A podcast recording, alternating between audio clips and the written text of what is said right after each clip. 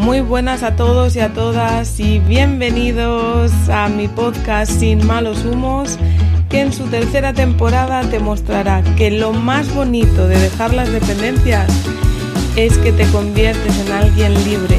Me llamo Isabela Unión y juntos aprenderemos a romper patrones para encontrar equilibrio y bienestar.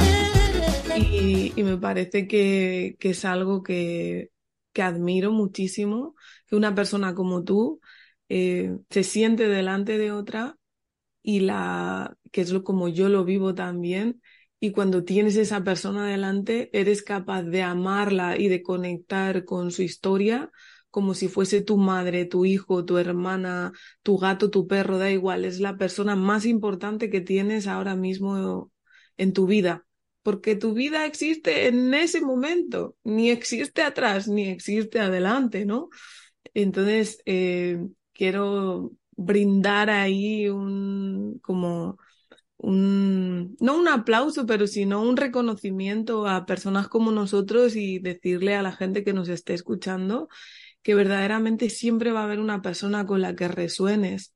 Y mira, aquí tienes dos y seguro que hay muchas más. Y si hay muchas más y quieren eh, tener charla con nosotros, les invitamos a que, a que vengan, porque en este mundo hay espacio para todos y, quiero acabar con una reflexión, a ver qué me dices, que la he leído hace poco y me ha explotado la cabeza y, y es un tipo así que dijo, ¿para qué necesitamos a los humanos?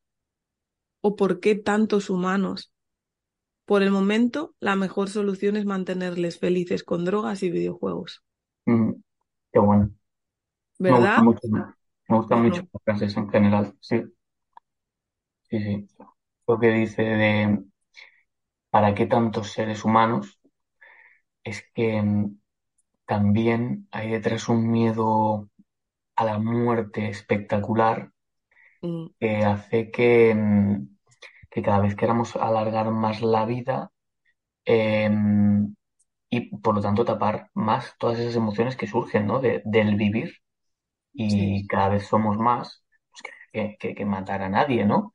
Pero em, existe ese, ese miedo a la muerte, no, no, no estamos en sintonía con, con que todo lo que empieza acaba y, y hay que estar en paz con eso.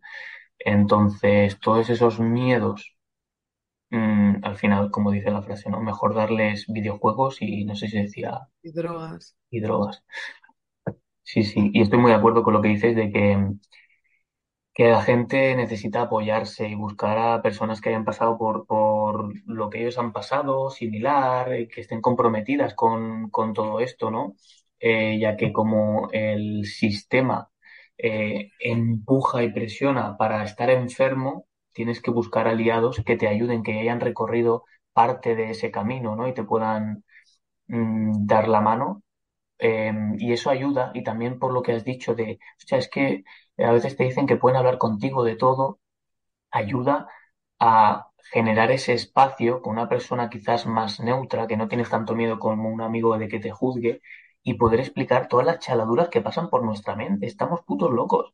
Y es que tiene pensamientos que, que, que flipas, de, de este lo mataba, ahora haría no sé qué. Y, y muchas veces nos asustamos de eso, ¿vale? Y piensa, joder, si vemos un montón de pelis de, de miedo, de terror, donde sale muerte, pues, pues esa información también aparece disponible en nuestra mente, pero no solo eso, sino muchas otras cosas que, hostia, esto será cierto, estaré loco, no sé qué, lo reprimimos, intentamos aparentar normalidad. Claro, eso es, eso es jodido también y poder sacar todo eso que vas acumulando a una persona que va a decir, bienvenido, esto es totalmente normal. Y cuanto más lo normalices y más lo puedas sacar, menos aparecerá, porque el problema es que lo estás reprimiendo. Hostia, Exacto, eso ayuda a sanar también. exacto. Yo el otro día, tío, estaba trabajándome el momento, eh, no sé si te lo has trabajado tú, o el, el momento de mi vida donde más esclava me he sentido, ¿no? Porque la persona que, que se da cuenta de que es dependiente o de que, de que es adicto, eh, eh, vive una esclavitud, eh, porque quieren salir pero no pueden, ¿no? Y, y como yo digo, nadie fuma para matarse, ¿sabes? Pero, tío, el momento donde yo más me sentí esclavizada fue, o sea, porque estuve ahí trabajándome la emoción en regresión y fue el momento en pandemia donde yo tenía un bebé de dos meses, había parido hacía dos meses, mi marido, su familia estaba en las Islas Canarias y, y mi suegra se enfermó y para poder ir a verlo me tenía que vacunar y no quería. O sea, para mí el mayor momento de impotencia, de esclavitud, de decir, es que no puedo hacer otra cosa, es que, es que, aunque yo quiera, porque al final joder, con el tabaco sí que podía decir, pues ahora no me lo fumo por mis santos huevos y me lo fumaba al día siguiente o lo que sea, pues porque era adicta, ¿no? Pero es que ahí no me quedaba de otra. Mi mente trató de, de buscar estrategia, em,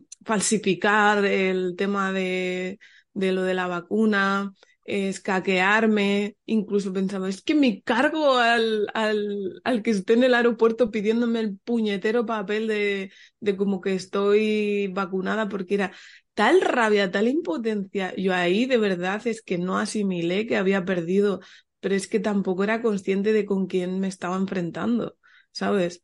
Y, y solo de pensar que eso pueda volver a pasar, me vacuné, por cierto, solo de pensar porque el amor, lo que yo creía que era amor, eh, ganó y me vacuné.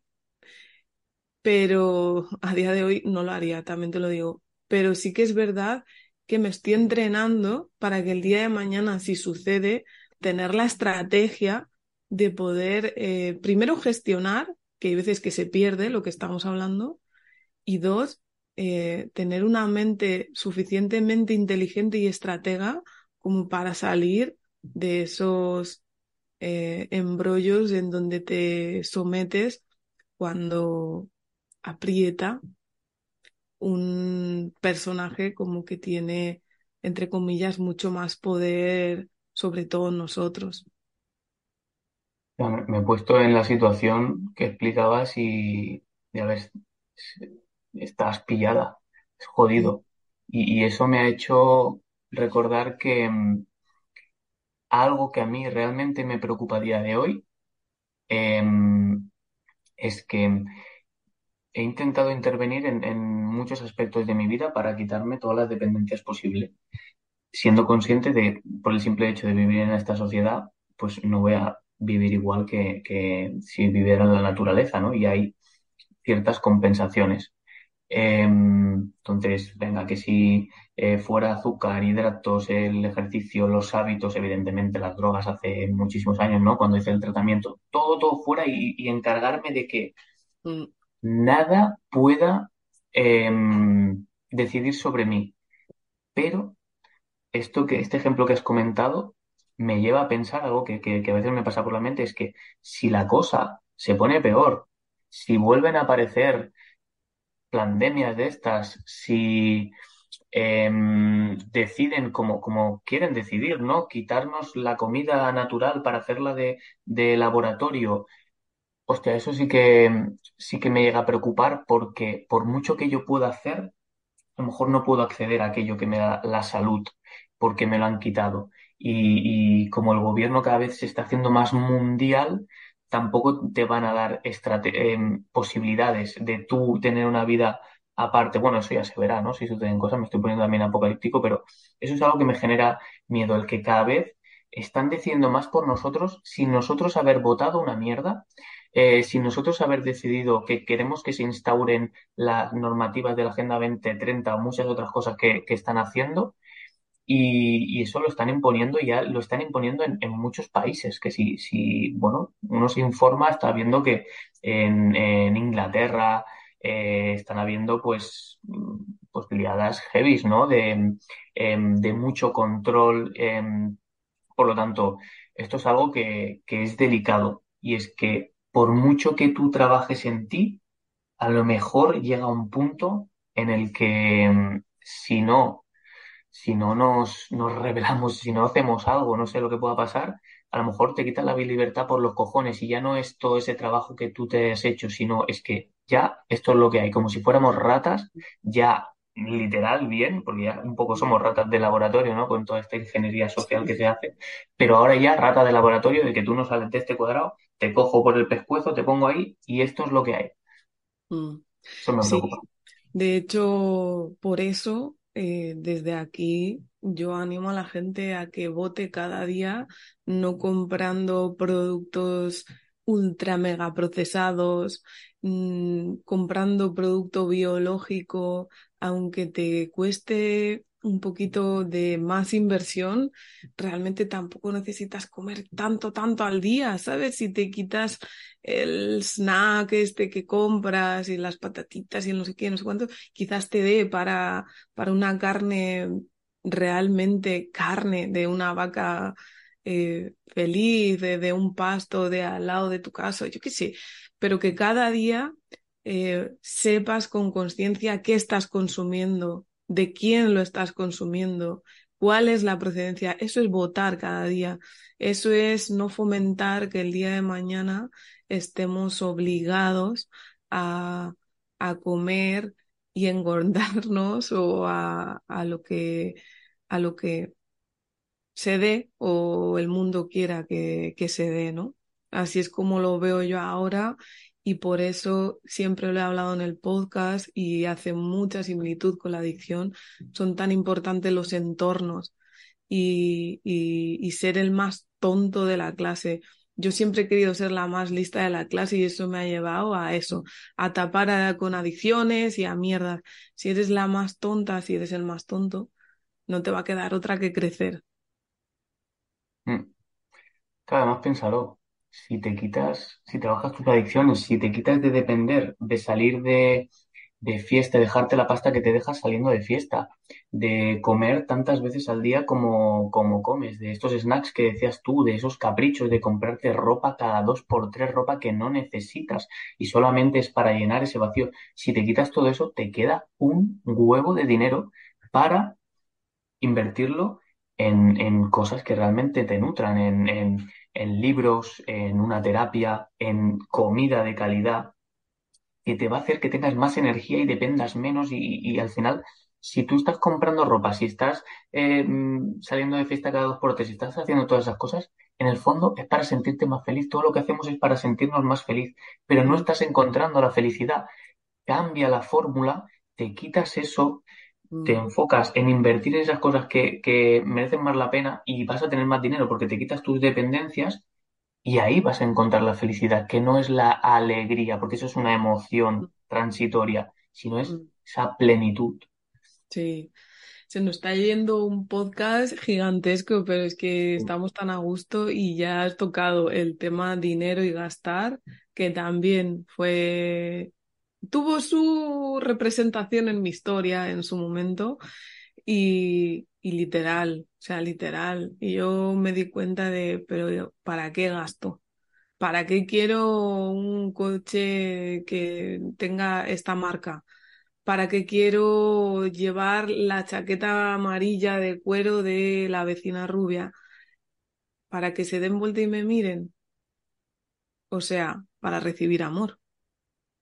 Porque mi ser, como lo interpreta, es llenar un vacío de amor chacho, pues atiende a tu puñetero vacío de amor y que le den por saco y utiliza ese dinero para seguir nutriéndote y para vivir una vida que verdaderamente tenga un sentido y tenga una, una dirección que sea afín a, a, a lo que tú sientes, ¿no? Y busca el amor en las cosas más maravillosas que, que no cuestan dinero y, y, que también llenan tu alma, ¿no?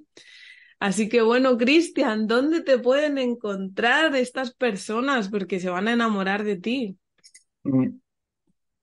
Eh, pues ahora mismo eh, estoy, bueno, estoy un poco activo en, en Instagram, ¿vale? Con el nombre que, que aparece aquí, Cristian con CH, C-H-R-I-S-T-A-N, Cristian García Garrido, todo junto y poco más entre pues estudios, el trabajo en el centro, sesiones y tal.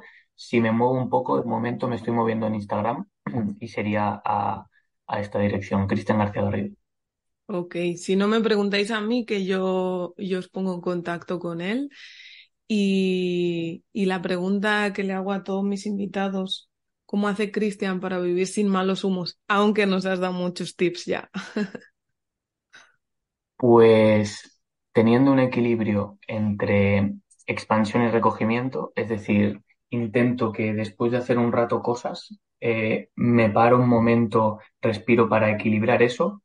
Luego, por otro lado, em, hago eso de que cuando identifico que hay algo que me está apareciendo, que me está tensando, que estoy focalizando con alguien, no, me paro, identifico lo que es y me digo, acepto que tal, por mucho que me duela, para liberar la emoción y evidentemente pues hábitos de, vida saludable como comer bien, hacerme ejercicio, em, pues meditar, nutrirme de literatura que, que me eleve, pero esos dos, dos tips estoy muy enfocado en ellos que, y me van muy bien. Ese equilibrio entre expansión y recogimiento y identificar por qué estoy tenso, dejar de mirar hacia afuera y aceptar lo que más me duele en ese momento para sacarlo. Brutal. Pues muchísimas gracias. No lo hemos dicho, pero él y yo nos hemos eh, conocido en un entorno muy nutritivo, que es en la membresía de Alex Scott. Y, por eso suceden estas cosas que suceden, por eso sucede la magia. Seguro que traeremos proyectos juntos y, y estamos aquí para ofreceros lo, lo mejor de nosotros y, y poco más. Ha sido un placer hacer este pedazo de episodio. Creo que va a ser el más largo que he grabado en todo el podcast. Pero de verdad que te agradezco con todo mi corazón que te hayas abierto, que hayas compartido tanto y, y que bueno, le des sentido a, a todo este mundo de la adicción, de la dependencia y tenga un compañero tan maravilloso como tú. Muchas gracias. Qué guay, muchas gracias. Ha sido un placer, he estado súper a gusto y, y, y, bueno, ah, quizás se vuelva a repetir dentro de un tiempo, pero si no, eso, los proyectos, em, seguro que sí. Muchísimas gracias. Gracias a ti. Chao. Adiós.